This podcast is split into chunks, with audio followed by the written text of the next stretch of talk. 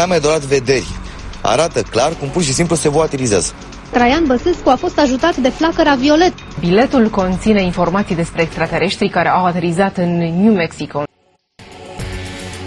Află povestea copilului care trăiește cu un șoarpe în burtă. Pământul nu se învârte. Ești avantajat de tranzitul lui Jupiter prin zodia ta. Întotdeauna percepția creează realitatea. Pentru 42% dintre români, soarele se învârte în jurul pământului. Bolile sufletului netratate, așa spunea și Freud, devin boli organice. Încearcă să înțelegi anumite lucruri cu inima și sufletul. Nu încerca să le raționezi. Am făcut o impolitețe față de spiritul acestei lumânări.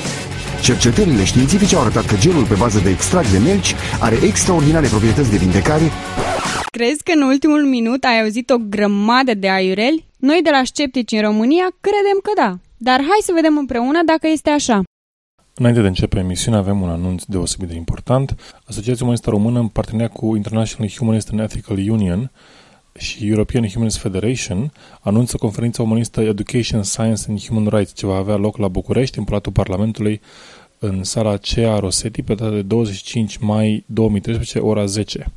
Conferința este dedicată tuturor celor interesați de tratarea unor subiecte aproape tabu în România, precum religia în școli, drepturile omului, biserică, secularism, știință și educație, drepturile persoanelor LGBT.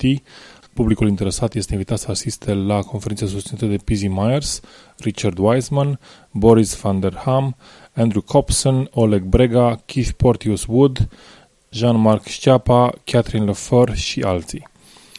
Programul conferinței poate fi găsit pe humanismromania.org sau pe pagina de Facebook Humanism România.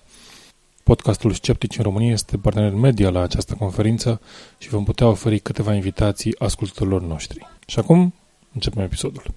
Bine ați venit la episodul 66 din Sceptici în România cu Ovidiu și Miruna, nu-l avem pe Edi, care este la mici și alte grătărele de 1 mai, așa e, cu unii muncesc și alții alții la distracție.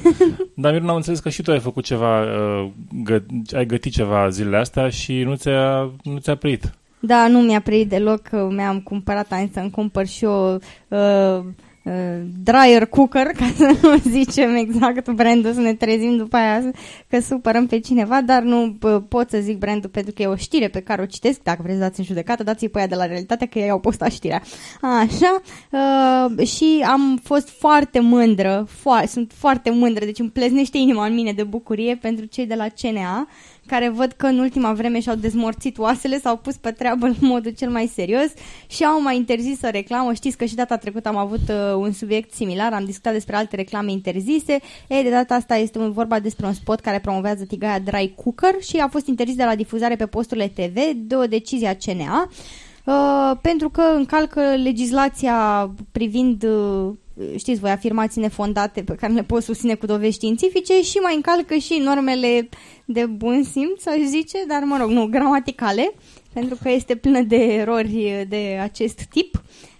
Dar în principal cei de la CNA au avut o mare problemă cu afirmații de genul: de când folosesc tigaia dry cooker simt că am mai multă energie. Asta îmi place, cu energia de mor, cum aud cuvântul energie, mă energizez și eu. Când am luat dry cooker, am băgat mai des degetele în priză și mai multă energie. Conectezi, știi, cu electrozi, conectezi tigaia la priză și te energizezi tot. Așa, sau parcă aș dărâma munții cu tigaia dry cooker. Acum, ce face? Da, parcă aș dărâma munții cu tigaia. Da, adevărul e că recent, adică ieri, mergând spre muncă, am luat și eu ziar de la metrou și era domnul, respectabil domnul Menčinikov, zicând despre tigaile gen dry cooker, că nu sunt așa de sănătoase pe cât se spune. Știi de ce? Adică... că domnul Menčinikov nu și-a primit salariul, au promis de la Dry Cooker că îi dau. Nu, el n-apare, deci putem să zicem că n-apare în reclamele alea. Păi tocmai, nu și-a primit salariul, știi, avea niște articole băgate. Dar dacă tot lăudăm CNA-ul, aș mai vrea să adaug și o veste în premieră. În Brașov a existat o emisiune cam de vreo oră în care au apărut 4 persoane, care, inclusiv moderatorul, care toate discutau perpetu antivaccin. Toată emisiunea, o oră, au avut intervenții telefonice, era acolo câte un homeopat care a zis că eu sunt antivaccin, să nu se vaccineze lumea, să nu știu ce. Inclusiv doamna aceea ce mai a apărut pe la noi pe emisiune zilele trecute, adică episoadele trecute, cu ea care nu-și vaccinează copiii și nu merge la medic și nu știu ce. Ei bine, și subsemnatul a făcut plângeri la CNA să aibă în vedere emisiunea, pentru că nu arată echilibru jurnalistic de a arăta ambele părți, să zic așa. Și am primit până la urmă răspuns de la CNA, cum că s-a dat un avertisment postului TV care a dat acea emisiune.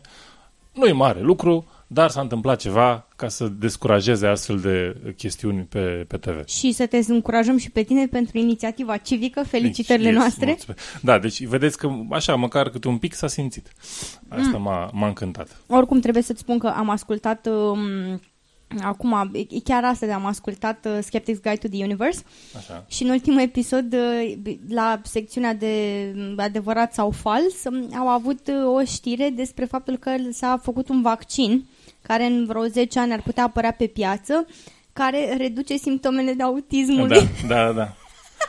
Da, este. Am văzut și eu știrea. Pe lângă faptul că este o chestie incredibilă, faptul că au reușit să facă un tratament pentru simptome ale autismului, mi se pare ironia este... Zic altceva și mai ironic.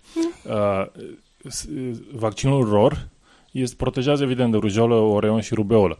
Rubeola care, în cazul în care se întâmplă unei mame însărcinate, poate să dea sindromul rubeolii congenital, ale cărei simptome, printre altele, este și autismul. Acum de curând s-a publicat un studiu care spune că datorită vaccinului ROR practic s-au prevenit multiple cazuri de autism care ar fi apărut în urma simptomului rubeolii congenital. Minciuni. Da, hai să trecem mai departe la calendar. Spune-ne, te rog, ce ne așteaptă în viitor sau în prezent sau ce s-a întâmplat în trecut, de fapt. Da, nu ne așteaptă nici în viitor, nici în prezent neapărat ceva, dar astăzi la calendar aflăm că pe data de 6 mai 1991 revista Time a publicat un articol foarte lung despre scientologie intitulat The Thriving Cult of Greed and Power, adică cultul prosper al lăcomiei și puterii. Acest articol a devenit baza multor altor articole legate de scientologie ca sursă de informații istorice despre această mișcare, religioasă, să zicem. Și trebuie spus faptul că tipul care a scris articolul, un domn pe nume Behar, care, felicitările noastre pentru munca pe care a depus-o, a declarat că a fost investigat de către avocați și de către detectivi particulari afiliați bisericii scientologice în timp ce făcea cercetarea pentru acest articol, care, dacă nu mă înșel, a ocupat chiar 8 pagini din revistă la momentul respectiv, că acești investigatori și detectivi i-au contactat familia și prietenii pentru a încerca să scoată ceva de la ei. Articolul a inclus subiecte legate de L. Ron Hubbard, cel care a fondat scientologia, dezvoltarea scientologiei, controversele și istoria de procese în care a fost implicată biserica scientologică, conflictul cu psihiatria și cu IRS-ul din Statele Unite, IRS-ul care e fisc, e fiscul românesc, dar e varianta americană a fiscului românesc. Mult mai serioasă totuși, adică cu fiscul american nu prea te joci, așa. Și de asemenea a cuprins o largă porțiune despre moartea lui Noah Lotic, care a fost un membru al acestei biserici scientologice și s-a sinucis. Nu se știe exact de ce, dar părinții băiatului susțin că acesta a suferit foarte mult în urma implicării în biserica scientologică, nu este singurul. Mai sunt cunoscute și alte cazuri. De asemenea, în articol se mai vorbea despre statusul mișcării ca religie și afacerile în care era implicată biserica scientologică și trebuie să menționez faptul că după publicarea articolului, biserica scientologică a făcut o campanie de relații publice care încerca să infirme anumite informații apărute spele în articol. Imaginea, da, să-și mai spele imaginea, să mai scoată cam așa pe unde pot. Și au pus reclame în USA Today pentru 12 săptămâni. Bineînțeles că au dat în judecată Time Warner, care deținea revista Time, și pe Behar. Au cerut daune în valoare de 416 milioane de dolari. Wow! Așa, de asemenea, au dat în judecată Reader's Digest în Elveția, Franța, Italia, în Olanda și Germania pentru că au publicat o versiune condensată a acestui articol. Trebuie să menționez că această poveste, în timp ce o citeam, mi s-a părut extraordinară pentru că foarte mulți jurnaliști de mare calitate și-au pus pielea pe băț pentru a ne aduce aceste informații nouă publicul. De exemplu, în Elveția a fost singura țară în care s-a dat o interdicție de a publica articolul, dar editorul șef al Reader's Digest nu a ținut cont de chestia asta, a declarat că o astfel de decizie, un editor nu poate să accepte ca o curte de justiție să interzică distribuirea unei informații jurnalistice de mare, unei bucăți jurnalistice de mare calitate, și că curtea, judecătorul și curtea au violat libertatea de exprimare și libertatea presei.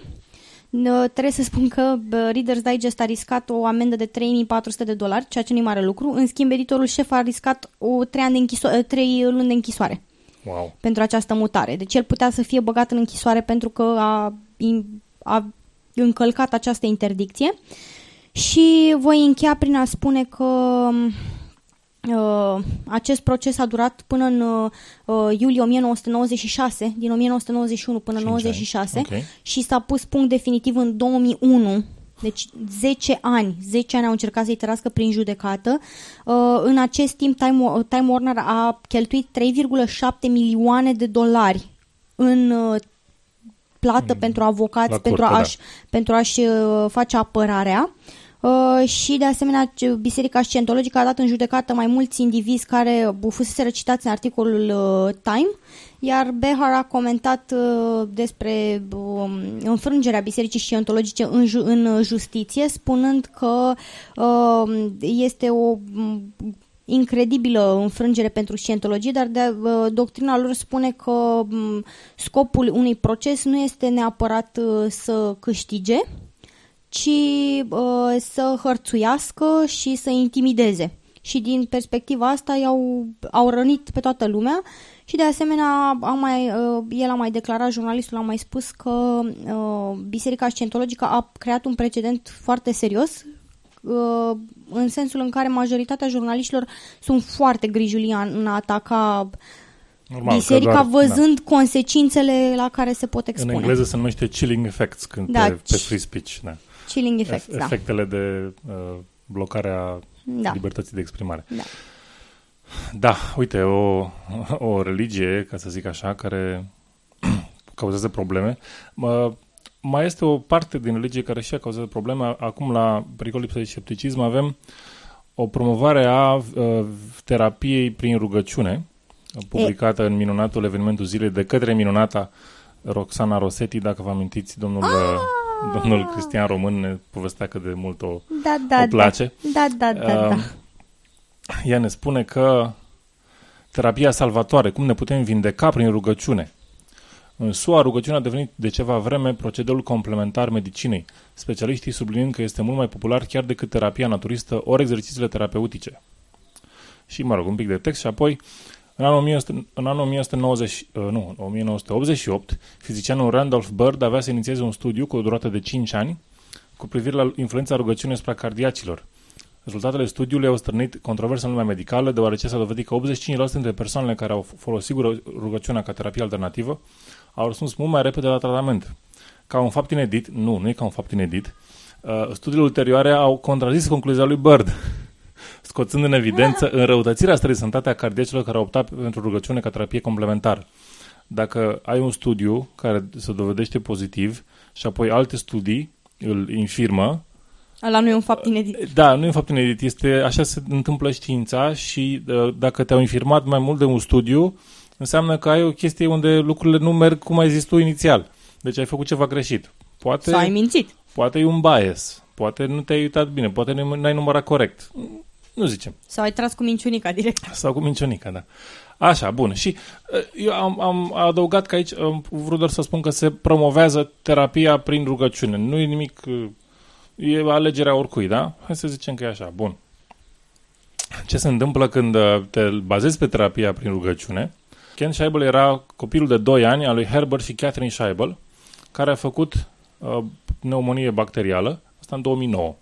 Ar fi putut fi salvat de către medici, dar părinții lui nu i-au dat această șansă. În schimb, s-au rugat pentru timp de 10 zile și, evident, copilul a murit. cei doi soți, da, Herbert și Catherine Scheibel, au fost condamnați la 10 ani de închisoare cu suspendare, probation, basically, cu condiția ca să facă regulat vizită la medic cu ceilalți copii ai lor. Și să cheme medicul de fiecare dată când aceștia avea probleme de sănătate. Da. Ce s-a întâmplat? Random stuff. Brandon Scheibel, care are doar 8 luni, ca un fapt inedit. Da. În ultimele câteva săptămâni ale vieții lui a respirat cu dificultate și a suferit de diaree. Părinții lui s-au uitat la el trecând prin asta și nu l-au dus la medic. Evident că și acest copil a murit. E a doua oară la același cuplu, mi se pare spectaculos faptul că nu au învățat nimic de prima dată. Și problema este, dacă mai ținem bine minte din știre, pentru că cunosc acest caz, l-am întâlnit în repetate rânduri, mai au 7 copii acasă, dacă nu mă înșel. Da, și ceilalți copii acum sunt în cealaltă protecție, la direcția de grijă a copilului. Foarte bine, la protecția copilului. Acum, evident, ei, părinții sunt... au șanse să ajungă la închisoare în cele din urmă. În sfârșit! God damn it! Da. Nu se putea face asta de prima oară? Iată, nu e nicio problemă. Rugați-vă cât vreți, dar când lucrurile se strică, cel mai bine mergeți la un medic, că e mai... Și după aia, după ce v-ați luat medicamentele pe care vi le-a dat medicul, puteți să continuați să vă mai rugați. Absolut. Faceți ce vreți voi, vă duceți la templu, la biserică, la moschee, dar duceți-vă la medic. Numai așa, principial. Da, exact. Și luați medicamentele, nu vă opriți din tratament sau decideți voi că știți mai bine ce vă trebuie decât știa medicul. Da. Ok, trecem mai departe la o veste bună din Anglia. Simon Singh a reușit să schimbe legile de calomnie. Poate încă mai sunt niște decizii de luat, însă esențial este că s-a ajuns la o metodă, o gândire logică asupra calomniei. Practic, legile din Anglia sunt de așa natură încât dacă critici pe cineva, respectivul te poate da în judecată pentru ceea ce ai spus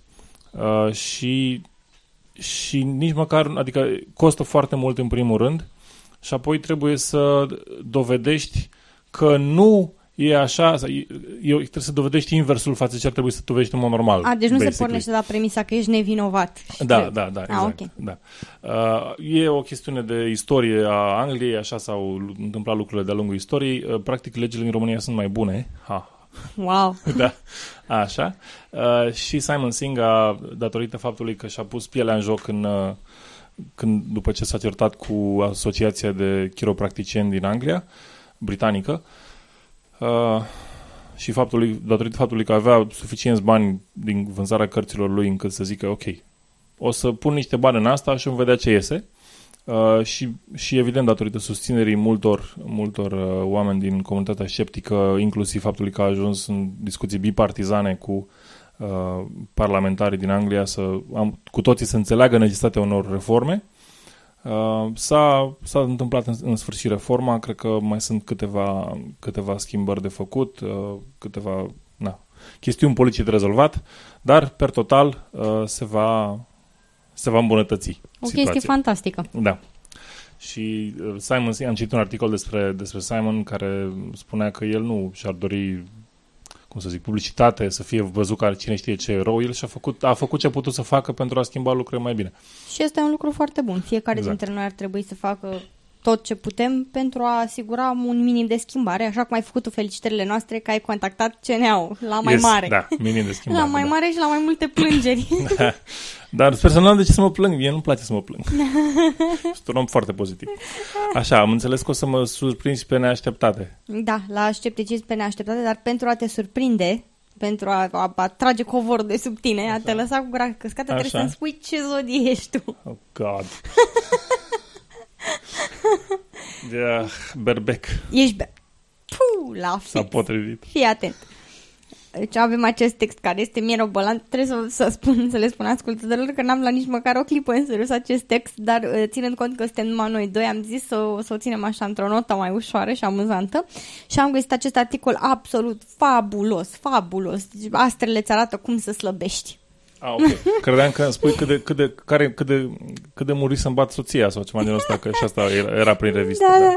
Nu, dar știu că tu ai vrea să mai slăbești câteva kilograme și eu m-am gândit la tine ca o bună colegă și prietenă ce sunt, am zis să-ți dau o mână de ajutor și aflăm că zorile ne dezvole cele mai importante momente din viață, dar ne arată și cum să mâncăm sănătos. Ține cont de minerale, plante și alimentele scrise în stele pentru tine. The hell? Unde sunt alimente în stele? Hidrogen. Doamne, deci te rog. Deci tu nu înțelegi. De fapt, pe planetele care guvernează destinul tău, da, acolo cresc plantele care sunt ție. Parcă bune. Marte era. Mie îmi plăcea foarte mult astrologia când eram mic, mă întrebam când mă certam cu iubitele dacă nu fi din cauza zodilor. Dar cum să zic, pe Marte era planeta dominantă pentru berbec. Păi uite, vezi, de-aia l-au trimis pe Curiosity ca să descopere ce plante trebuie să mănânci. Exact, da. Așa. Și ni se spune, berbecii se împacă bine cu cerealele. Fii atent.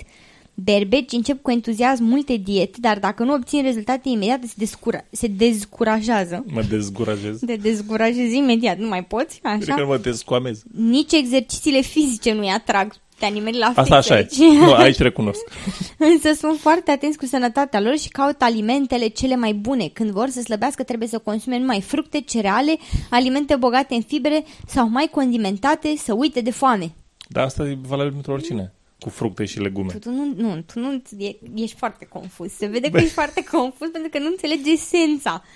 Deci esența acestui articol este că tu de asta ai nevoie. Tu și toată lumea, dar nu contează. În special tu. Celălalt de 6 miliarde de planete, mai puțin cei care n-au ce mânca.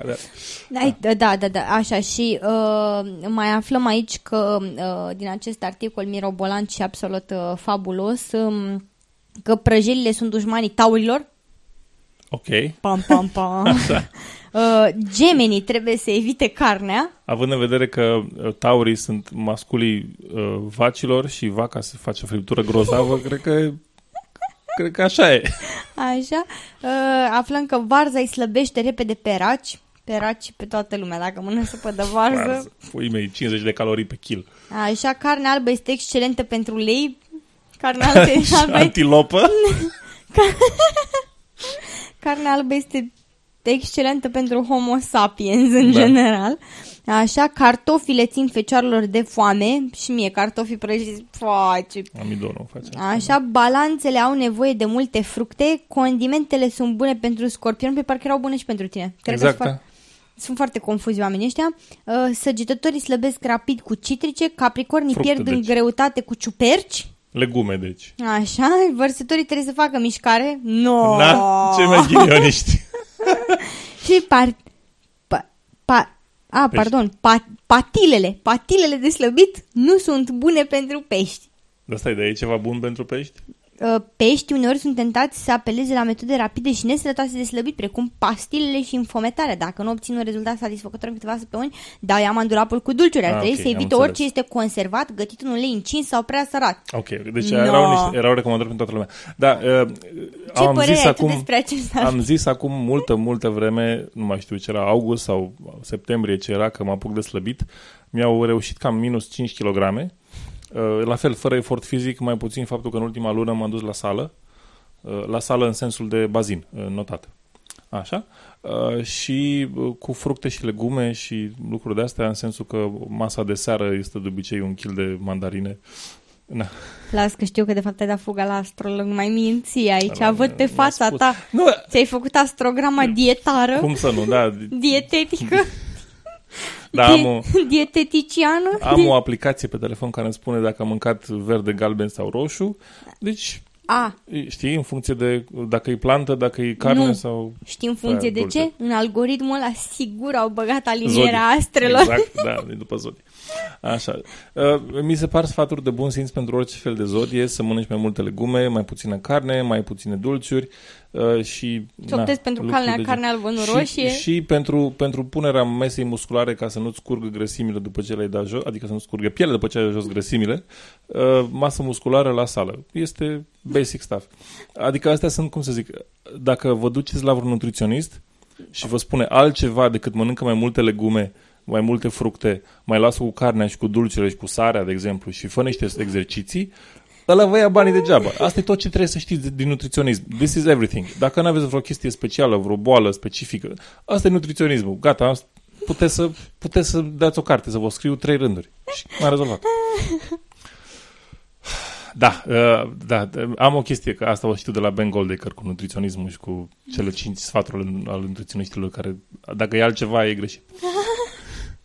Așa, dar am înțeles că, apropo de pseudoștiințe, l-avem pe Deepak Chopra și se plânge de TEDx. Da, Știi că există câteodată câte un subiect, majoritatea subiectelor oameni buni, în cazul în care nu știți, până ne amuză teribil, adică majoritatea sunt o stupizenie rarisimă și n-ai cum să ai o altă reacție decât să bufnești în râs atunci când le citești. Dar câteodată, în rare momente, vine cât un subiect în care este... Nu poți să râzi la așa ceva, zi să smulgi părul din cap, să smulgi părul din capul altora și să arunci pe cineva de la etaj. Iar acesta este un subiect de genul acela, pentru că l-avem pe domnul Deepak Chopra, care este doctor, mega doctor, cel mai doctor, quantic doctor, dar are o diplomă în quanticologie, da? Care comentează în Huffington Post împreună cu alți colaboratori ai aceste mărețe lucrări, opere de jurnalism și acuratețe științifică pe tema scandalului TEDx. În cazul în care nu vă mai aduceți aminte sau nu ați apucat să ascultați episoadele noastre anterioare, TED a revocat licența unui eveniment TEDx, eveniment afiliat TED, care evident trebuie să se supună anumitor standarde impuse de TED, ceea ce mi se pare normal, și de asemenea a emis o scrisoare încercând să stabilească niște reguli pentru vorbitorii și subiectele care pot apărea în astfel de evenimente, ținând cont că mulți s-au plâns că la unele evenimente afiliate TED, respectiv TEDx, au apărut tot felul de bătători de câmpuri, de aberaționiști șefi, de pseudoștiințifici dubioși și alte specimene asemenea. Iar domnul Deepak Chopra and collaborators, evident, a fost foarte supărat de această chestie, a acuzat TED-ul de cenzură. În acest articol explică faptul că știința se bazează pe experimente care sunt repetabile și de asemenea pe peer review, adică faptul că lucrarea ta este văzută de alți cercetători care încearcă să stabilească dacă tu ai dat-o în bară sau ai avut un mare succes.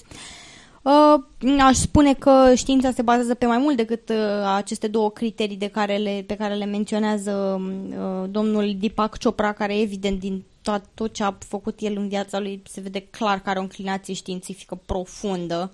Intensă. Cam la fel de profundă cum are vegetarianul inclinație către carnea roșie. Așa. Și de asemenea explică în acest profund articol, care pe mine m-a scos din minți, am urlat la calculator vreo jumătate de oră. Deci, oameni buni, cum să vă explic? Să-l ai pe Deepak Chopra, care încearcă el să explice ce e știința adevărată și cum n-ar trebui să existe cenzură în lumea științifică. Nu pot să vă explic.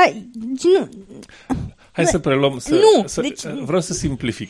Deepak Chopra crede că știința e democrație. Da, exact. Știința nu e democrație. Știința e dictatură.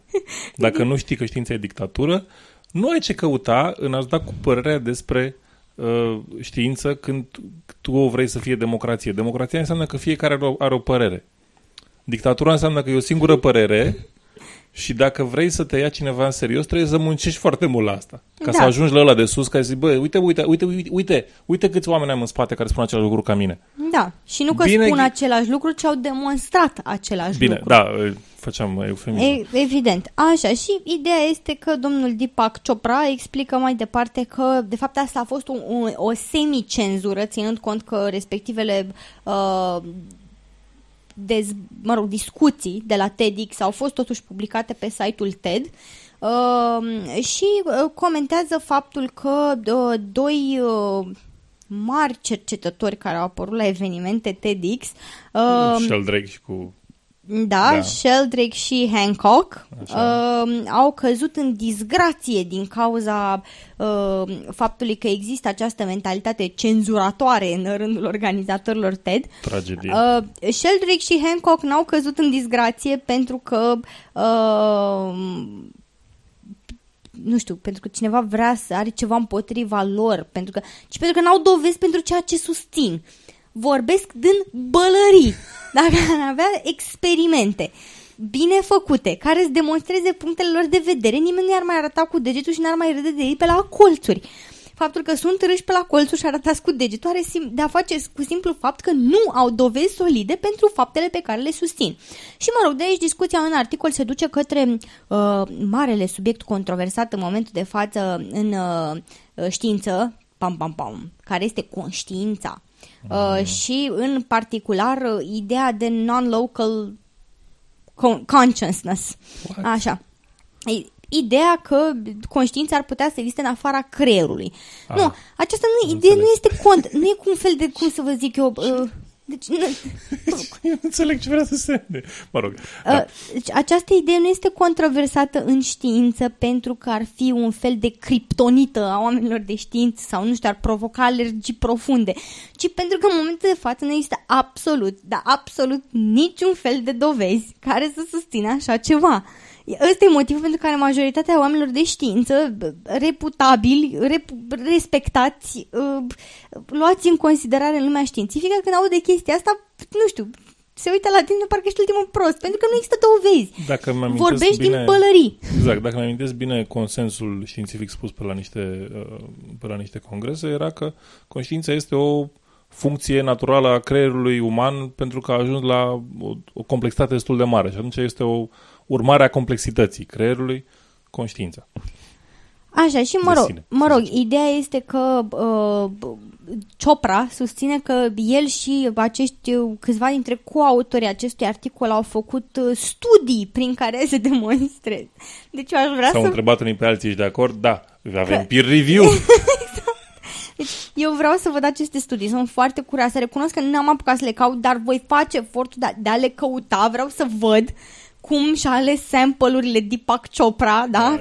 Care a fost grupul de control. Prin randomizare cuantică și-a ales. Păi, nu, stai un pic, la asta vreau să ajung, pentru că după aia începe și explică că, de fapt, quantum entanglement explică de ce.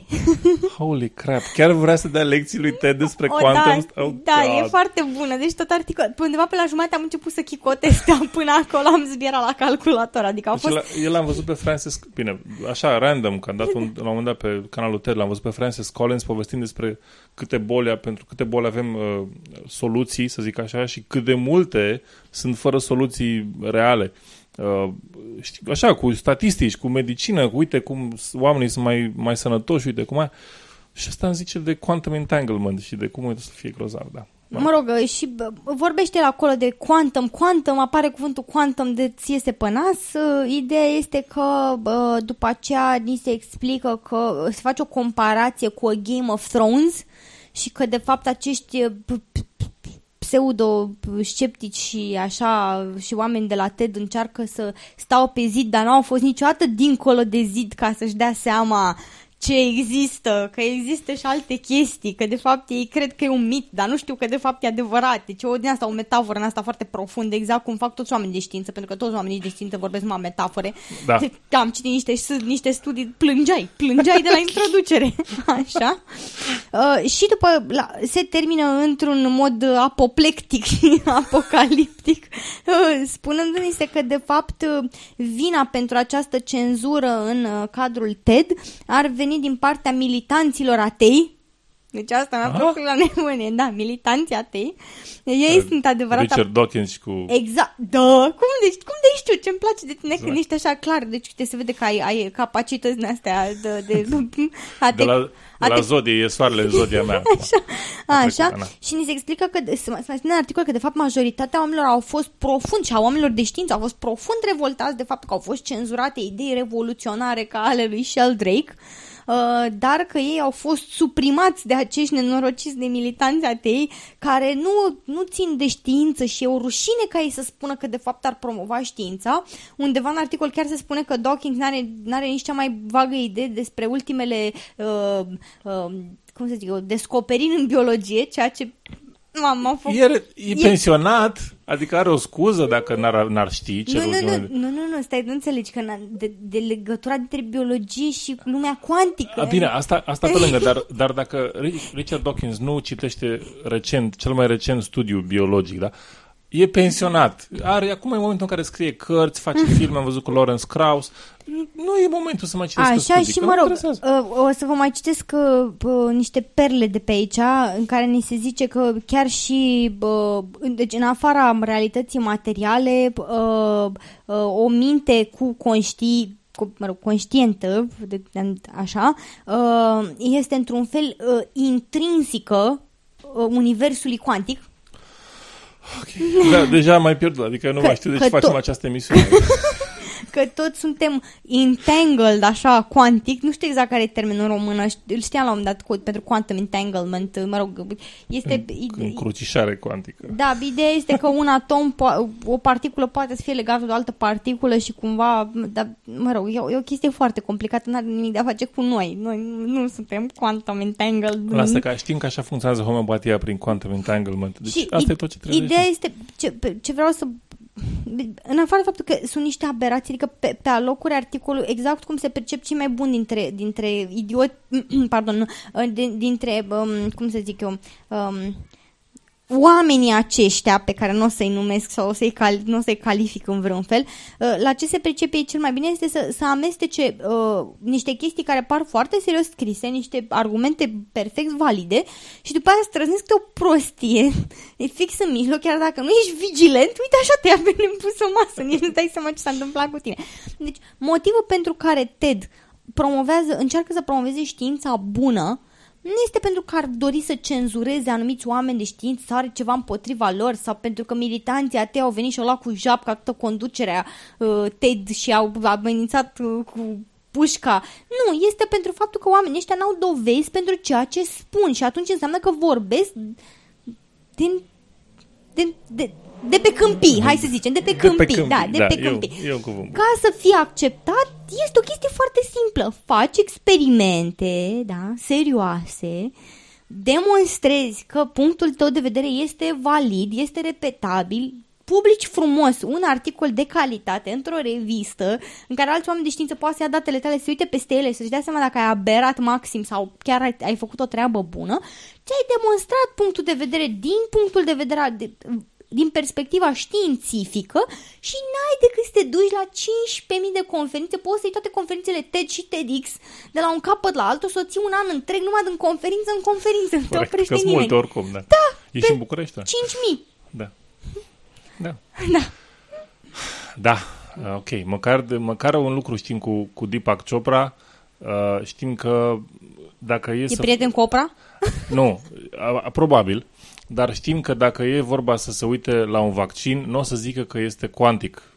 Știi? Nu o să zică că aici un vaccin este un instrument cuantic al depopulării planetei sau ceva. Păi nu, că numai conștiința umană e așa cuantică. Da, vezi, vaccinul e o chestie reală. Din păcate, vaccinarea nu prea e o chestie reală.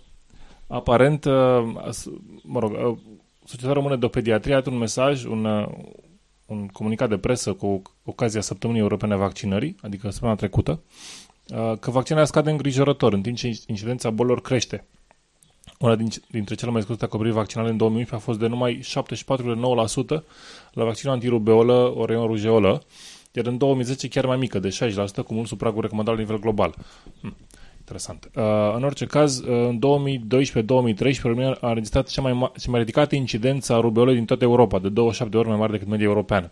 Mi se pare logic, suntem a 27-a țară din Europa, deci avem media de 28 ori mai mare decât media europeană. Știi, așa, ca pe... Clar. De la prima, nu știu care e țara cu cea mai mică incidență, până la noi de 27. Fii atent. Hai să contactăm un numerolog să ne spună ce înseamnă chestia asta. Exact, da, face perfect sens. De fapt, am găsit chiar o analiză a Centrului Național de Statistică asupra bolilor transmisibile, care spune că care au luat niște copii născuți în luna iulie 2011 și a verificat cât de bine au fost vaccinați până în februarie 2013. Adică o acoperire la vârsta de 18 luni au făcut ei și au februarie 2013, da, deci destul de mult timp. Și au găsit așa, ca și acoperire, pentru BCG în urban 98,5%, în rural 98,6%, deci o să zic doar totalele, că sunt mai puțin importante diferențele rural-urban. Deci BCG 98,5%, hepatita B 95,5%, DTP 88,2%, VPI, asta înseamnă vaccin pentru poliomielită injectabil, 88%, HIB, adică infecția cu Haemophilus influenza serotipul B, 88% și ROR 92%. Pentru unele dintre astea suntem sub limita de imunitate de grup. Și chiar au făcut și o statistică legată de cât a scăzut față de iulie 2010, da, cât avem total, și aici putem vedea că există scăderi de minus 4% la DTP, minus 4,1% la VPI, poliomielitic, minus 4% la HIB și minus 2% la ROR. 0,6% la BCG e, să zicem, în variația normală. Ceea ce înseamnă că avem scăderi foarte mari pe... Bine, ei au extrapolat din statistica pe luată pentru acei copii născuți în 2011, extrapolat la populația generală, ca și cifre. În există județe în care avem sub 80% vaccinare pentru VPI, de exemplu în Brașov, în Timișoara, în Alba, Cluj și Hunedoara, mai sunt încă două. Asta e pentru poliomielitic? Poliomielitic, da. Oamenii ăștia nu sunt sănătoși la cap? Nu sunt sănătoși la cap și chiar se spunea în alte comunicate că există riscul să apară din nou în România poliomielita ca și infecție virală. Da. Mă rog, nu știu în ce măsură este reală, dar având vedere 80% acoperire, e cam tragic. Trebuie să mă uit naibii pe fișa medicală, că nu știu dacă am fost vaccinată pentru ăla. La vârsta ta nu cred că se mai complică așa de tare. Lasă-mă în pace, mă duc mă vaccinez, ce-ai nebunit. Așa, pentru HIB, la fel, este acoperire vaccinată de 80%. Haemophilus influenza este, de fapt, o infecție foarte nasoală. Foarte nasoală, mai nasoală decât poliomielita. Adică dă o meningită și o epiglotită, aici se blochează, așa, te taie instant. Așa te distrezi, da. Da. Așa. Pentru, vreau să văd DTP-ul ca să ne distrăm, 80% și la DTP, că doar cine are nevoie să apere de tetanus. Așa. Și iară, scăderi peste scăderi în ce înseamnă vaccinarea și acoperirea vaccinării în sine. De altfel există și un studiu al UNICEF legat de părinții din Europa de Est și atitudinea lor asupra vaccinării. Au făcut o cercetare pe rețele sociale să vadă ce discută părinții despre vaccinul, care sunt motivele pentru că aleg să nu vaccineze și tot așa. Principala grijă în România a fost legată de efectele secundare ale vaccinării și a doua pe listă era adjuvanții din vaccin și ce reacții sau ce probleme ar putea cauza ei. Aici, evident, e vorba de vaccinul ROR, să zicem, care e popular. Știu eu. Autism. Exact. Da, cum ziceam la început, e fix invers, ca să zic așa. Și astea sunt grijile principalele părinților, apoi alții au, mă rog, următoarele pe listă nu sunt așa de importante, astea sunt principalele griji, efectele secundare și ce fac acei adjuvanți. Practic, raportul ar trebui să însemne o informare suplimentară asupra modului de gândire a părinților pentru medici și să ajute pe aceștia să ia decizii în momentul în care comunică către părinți. Ui, hai să te vaccinăm, de ce nu vrei să te vaccinezi? Păi, uite, mi-e frică de efecte secundare. Ok, hai să ne uităm la ce înseamnă efecte secundare pentru vaccinul ăsta. Tra-la-la-la-la, ok. Păi, și hai să ne uităm la boală, cât de nasoală e să ai boala asta. Ok, hai să facem vaccinul. Bine acum. Mă simt bine. Da. Și la fel pentru adjuvanți. Adjuvanții sunt doar un fel de irritant local. Se spune despre tiomersal, care e un etilmercur, că ar fi neurotoxic. Culmea este că acel tip de mercur, etilmercur, se absorbe și se elimină foarte ușor din organism. Minciuni. Da. Și oricum nu mai este în vaccinul, adică s-a eliminat. Big Pharma îl pune intenționat. Ca să nu moare. Clar. Da. Și de asta sunt 7 miliarde într-un 100 de ani. Și la fel mai este problema cu aluminiu, aluminiu care se află și în laptele matern. Laptele matern, nu laptele praf. Deci în laptele matern se află aluminiu. FYI. Da? Și mai mult decât într-o doză de vaccin. Se mai dezbate în cercurile antivaccin, se mai dezbat chestiuni cum că da, domnule, dai altceva când bagi acuș sau când mănânci. Există studii în sine despre eficiența absorpției și în unele cazuri intramuscularul este cea mai ineficientă metodă de absorpție a unei substanțe. Chiar, adică, mă rog, mai degrabă când se referă la medicamente, nu mai puțin la vaccin, dar este o metodă, nu este cea mai eficientă, este o ideea este să creeze un răspuns imun, nu să ajungă să circule prin sânge, ci să creeze o iritație și să vină acolo și să facă ce asta? Bui, ce-ai făcut acolo? Ia uite cum arată ăla. Hai să reconstruim repede ceva să-l mănânce. Hai, uite cum arată virusul ăla amețit acolo într-un colț.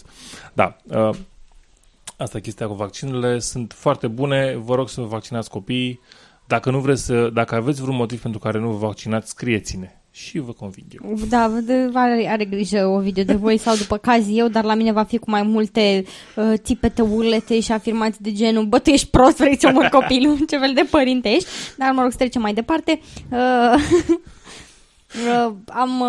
Eu se pare că în această săptămână am fost... mă rog, nu știu dacă e cuvântul potrivit, binecuvântată cu tot felul de subiecte legate de lumea cuantică. Deci mie îmi place la nebunie când se aruncă acest cuvânt cuantic, e mai nou lipiciul cu care se, cum să zic eu, cu care se... Hai să nu fiu vulgară. Este cuvânt din vocabular, din vocabularul pseudoștiințificilor care merge la marele fix, te unge pe suflet și pare să convingă tot populusul că e ceva serios. E ceva serios în ce spui acolo. Exact, da. Oricum, mulțumesc lui Istvan Lacatoș că m-a lăsat să mă umpleară de dragi. Nu, serios, mulțumim pentru contribuție, e chiar un subiect foarte interesant. Dar după ce l-am citit pe Deepak Chopra cu Quantum Entanglement-ului, asta a fost deja o picătură prea damară. Și avem un articol despre într-un ziar românesc, That Shall Remain Unnamed, despre Robert Lanza, cercetător la Advanced Cell Technology, care a dovedit prin fizica cuantică faptul că moartea nu există. Da, știu, fizica cuantică asta ne dă bătăi de cap rău de tot. Și a publicat și formulele? Stai un pic. Okay. Când trupul își termină bateriile, mai rămân 20 de W de energie informațională. Care nu știu dacă este neapărat rudă cu... Ce înseamnă energie informațională?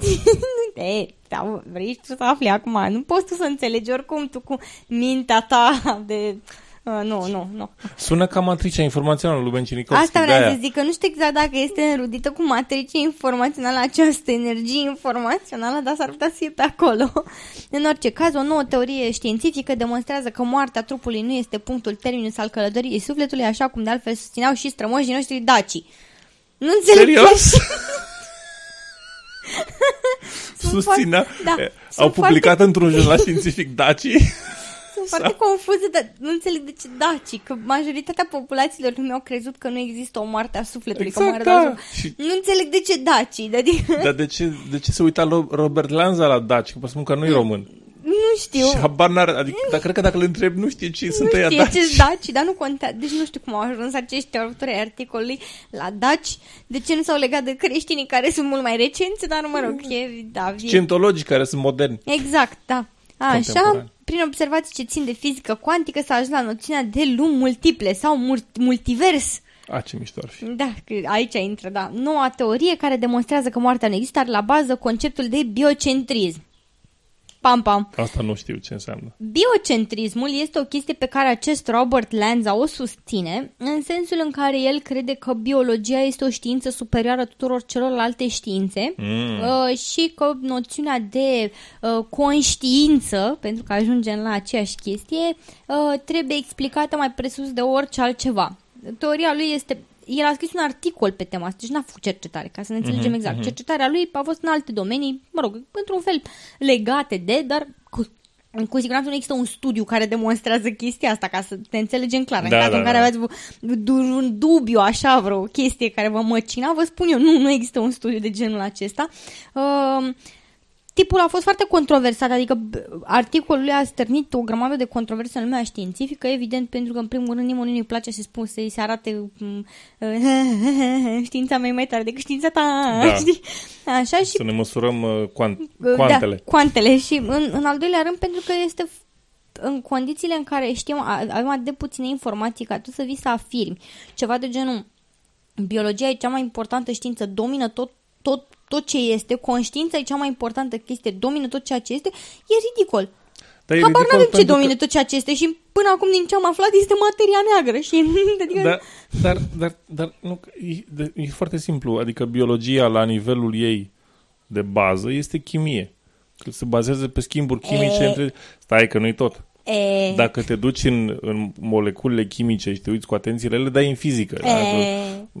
Electron path and all that. Da, dar conștiința, dacă nu poate fi explicată numai de biologie și de chimie și de fizică, ce te faci? Stai că ne întrebăm. Și după ce ajungi la fizică și te uiți la ele cum se mișcă, da? Trebuie formule matematice. Da, la matematică ajungi. Și ajungi la matematică ca și baza tuturor științelor, dacă zici ca și știință, dar nu ca și organism fizic. Nu ai nevoie să știi matematică ca să știi cum îți funcționează inima, de exemplu. Trebuie, doar ca să o înțelegi, ca să poți să o structurezi, trebuie matematică. Da. Deci nu poți să zici că este o chestie care e ultra complexă și la o singură specie, până acum, asta e dovada că este baza, biologia e baza tuturor chestiilor. Mă rog, să continuăm. Oricum, Ideea este că acest articol este bazat pe un articol, nu are nicio legătură cu cercetare. Eu n-am putut să găsesc. Dacă există această cercetare, vă rog frumos, trimiteți-o către mine. Înseamnă că eu sunt proastă, dar eu nu am reușit să găsesc vreo cercetare prin care să demonstreze că mai rămân 20 de W de energie informațională. Nu... Dar, mă rog, trecem mai departe. Acum voi continua după ce am stabilit că acest articol este absolut ridicol. Vom trece mai departe în a vă citi câteva perle memorabile. Puteți să le repetați copilor când îi culcați? Nu, serios, nu. Chiar nu. Mai bine le citiți o formulă matematică, dar nu așa ceva. Așa. Și ca să mai adaug la teoria multiversului. Este o ipoteză. Ea n-a fost demonstrată până în momentul de față. Nu este un fapt. Noi nu știm că există multiversul, adică un univers care conține mai multe mici universuri în el. Și de asemenea, în acest articol se mai menționează acea ipoteză conform căreia într-o gaură neagră de fapt ar exista drumul către un alt univers, o legătură cu un alt univers. Nici chestia asta nu a fost demonstrată dintr-un motiv foarte simplu, pentru că noi nu putem să intrăm într-o gaură neagră și să ne uităm cu binoclu și să spunem, da frate, am văzut universul ălalalt. Deci nici aceasta nu este o teorie, în sensul în care știm ce înseamnă o teorie științifică, adică o chestie care este demonstrată și acceptată. Da? Așa. Și mai trecem mai departe aici. Deci asta este... fantastică, se știe de ani mulți că energia nu se distruge, se transformă. Da, platitudini știm cu toții de foarte multă vreme. Asta este legea lui Lavoisier, dacă nu mă înșel. Nimic nu se schimbă, totul se transformă. Da, tu dai seama că... Asta este complet scoasă din context. Da, evident. Energia. Ce înseamnă energia? Și oricum a devenit o platitudine, deci a fost atât de folosită și răsfolosită în sensul inițial cu greu mai poate fi găsită al acestei propoziții, că e folosită în orice fel de context. Da. Iar fântâna energo-informațională a creierului, asta e bună, cum au numit cercetătorii cei 20 de vați, transcede într-un nou univers. Deci... Fii atent. Brățările sacre ale dacilor, un pod Einstein-Rosen pentru sufletele nemuritoare. What? De unde se leagă lucrurile astea? Și stai nu știu nici ei. Și ni se vorbește despre un experiment care a fost publicat în Science cu comportamentul unor particule care poate să treacă. Nu e un experiment nou, este un experiment foarte vechi cu lumina, cu comportamentul particulelor de lumină. Particulă și undă, nu? Exact, da. Așa. Și faptul că particula în clipa, în funcție de acțiunile observatorului, pare să se comporte diferit. Adică observatorul are un efect asupra comportamentului respectivei particule. Chestia asta, oameni buni, nu are nimic de a face și se vorbește de voința particulei. Particula nu are o voință, oameni buni, doar pentru că nu putem explica în momentul de față care este fenomenul și legătura între... care e explicația rațională pentru aceste observații pe care le-am făcut la nivelul fizicii cuantice. Asta nu înseamnă, că cum să explic eu, asta nu înseamnă că explicația este că particula are o voință. Da, și mai e o chestie, că observatorul care schimbă voința particulei, ca să dăm cu ghilimele aici, nu trebuie să fie observator rațional, da? Deci nu trebuie să fie Miruna care se uită în microscop să vadă cum trece particula într-o parte într-alta. Nu. Poate să fie și o cameră de mare viteză care să, sau o cameră specială sau ce-o fi nevoie de acolo în experiment, care să se uite la lua acea informație. Nu este o persoană care se uită și face... Mă întreb dacă astăzi o să fie undă sau particulă și particula de lumină aude, undă, bine, o să fie undă acum. Așa, și stați un pic, vă mai citesc o singură chestie care este magnifică, deci fii atent, Ovidiu, ai nevoie de toată puterea ta de concentrare ca să penetrezi această informație. Nu mai sunt la nimic altceva. Conform biocentrismului, spațiul și timpul sunt doar instrumente pe care creierul uman, bateria de 20 de W, le folosește ca să aranjeze într-o formă accesibilă informațiile primite. Mintea are nevoie de ele. Bateria nu, doar le procesează la un moment dat, dar funcționarea ei categoric nu depinde de timp și spațiu. Întrebarea e, dacă îmi iau o mașină electrică, pot să mă teleportez? Mă, nu știu, trebuie să încerci, deci eu zic... Așa, că sigur are peste 20 de W, deci... Eu atât vreau, teleportor. Este tot ce-mi doresc. Așa, și mi se mai spune că, fii atent, deci asta a fost genială. Scuze, am vrut să mă opresc acolo, dar nu, asta e și mai bună. De fapt, mai multe poduri, fiecare către alt univers, unește găurile negre. Conform acestei teorii, universul în care ne aflăm noi se află în interiorul unei găuri negre, care există în interiorul unui alt univers și tot așa. Cine este observatorul care alege să ne comute la un moment dat, acordând bateriei energo-informaționale să experimenteze și alte universuri? Fii atent, fii atent. Rugăciunea Tatăl nostru conține esența acestei teorii. Tatăl nostru care ești în cer, facă-se voia ta precum în cer, așa și pe pământ. Păi, deci nu pot să cred că Robert Lanza a scris asta. Adică asta pare să fie al lui Emil Străinu sau al lui ăla cu reptilienii sau deci cu totul altcineva decât un om care a făcut cercetare în viața lui. Deci nu este, e prea bun articolul ăsta. Acum că l-am recitit și după ce a trecut umbra norului Deepak Chopra de peste cerul meu, îi mulțumesc lui Istvan. Mersi, Istvan, deci e tare de tot articolul ăsta. Da, a fost spectaculos, într-adevăr. Da. Apropo de spectaculos, de curând a existat Luna Roz. Și în caz că deci întrebarea mea inițială când mi-a dat Miruna subiectul a fost ce Luna Roz asta cu să porți bendița pentru cancer la sân, să știi? Și face nu, Luna Roz este luna, chiar luna a fost roz. Și cum adică a fost roz? Ce a fost nume a fost roz la luna? Și evident că sunt niște poze. Toată presa din România suntem la rubrica presa aberează în caz că vă întrebați. Toată presa din România era, Luna Roz din București s-a văzut, Luna Roz s-a văzut de peste tot, din toată lumea s-a văzut Luna Roz. Uite aici cele mai noi poze cu Luna Roz. Luna nu era roz, by the way. Luna Roz stă și își face poză în oglindă. Lucrurile astea. Și... Cu iPhone. Cu iPhone-ul, da.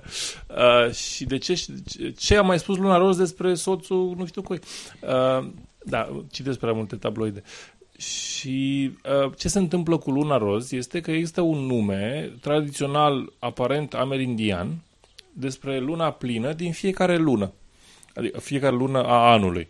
Că e dificil când zice același cuvânt. Și în momentul în care, de exemplu, în martie, se numește luna plină de viermi. A viermilor, să zicem, ca să nu că nu-i plin de viermi.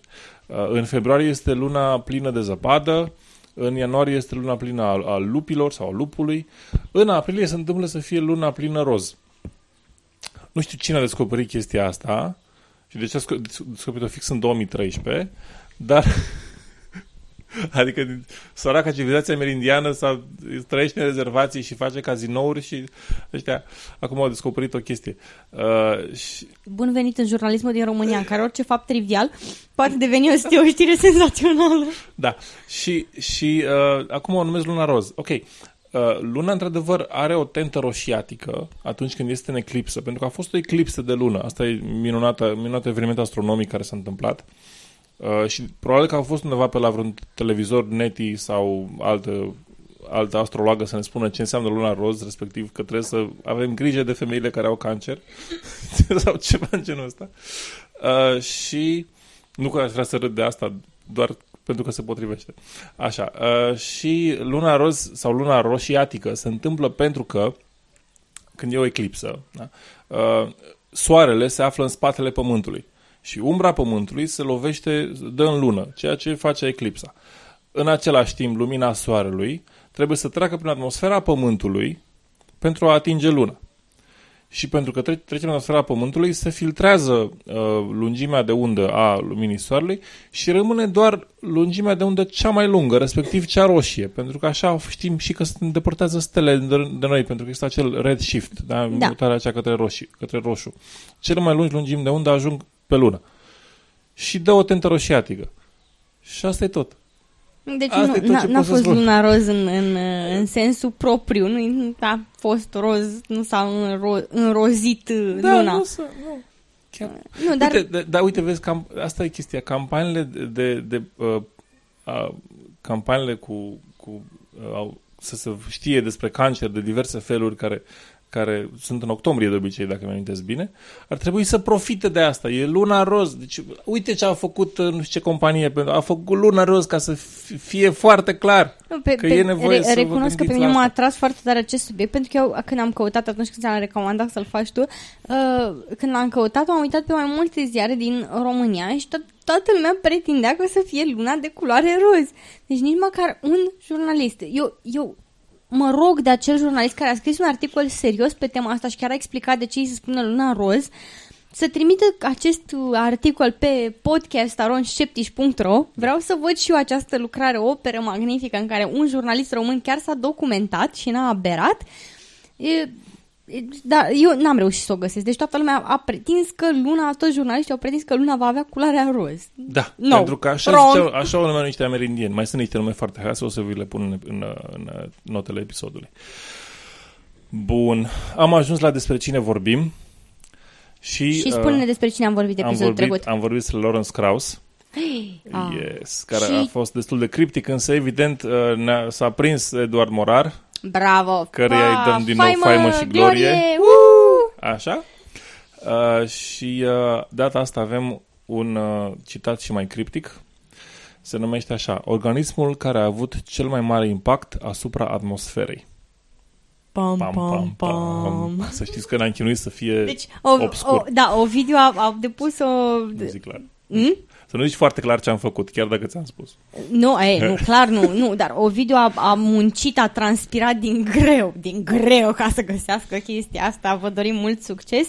De această dată, ținând cont că Edi nu este aici, vă voi oferi eu citatul episodului, care este cea mai incitantă frază pe care o poți auzi în știință, cea care marchează descoperiri noi, nu este Evrica, ci ce ciudat. Acest citat îi aparține lui Isaac Asimov, favoritul meu. Yay! Isaac Asimov. Ok, acum suntem la final. Vă spunem să nu uitați să ne dați un review pe iTunes și pe alte locuri unde ne întâlniți pe internet, să le dați rudelor și prietenilor să ne asculte. Cât un share, cât un tweet. Da, să mai puneți la status la Messenger, să dați drumul întâmplător la un podcast când sunteți la muncă. Exact, da. Cu boxele la maxim. Cum puteți să deranjați oamenii cu podcastul nostru, nu ne deranjează niciuna. Așa. Și acestea fiind spuse, eu, Ovidiu și Miruna, vă spunem la reauzire și rămâneți cu noi.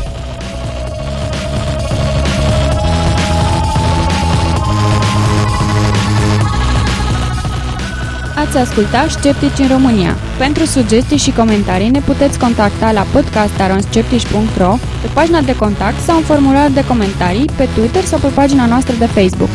Emisiunea noastră apare la fiecare 2 săptămâni și ne puteți ajuta să devenim mai cunoscuți prin intermediul rețelelor de socializare, lăsând un review pe iTunes sau spunând și altora să ne asculte. Muzica este oferită de Lenny Koshan sub licența Creative Commons.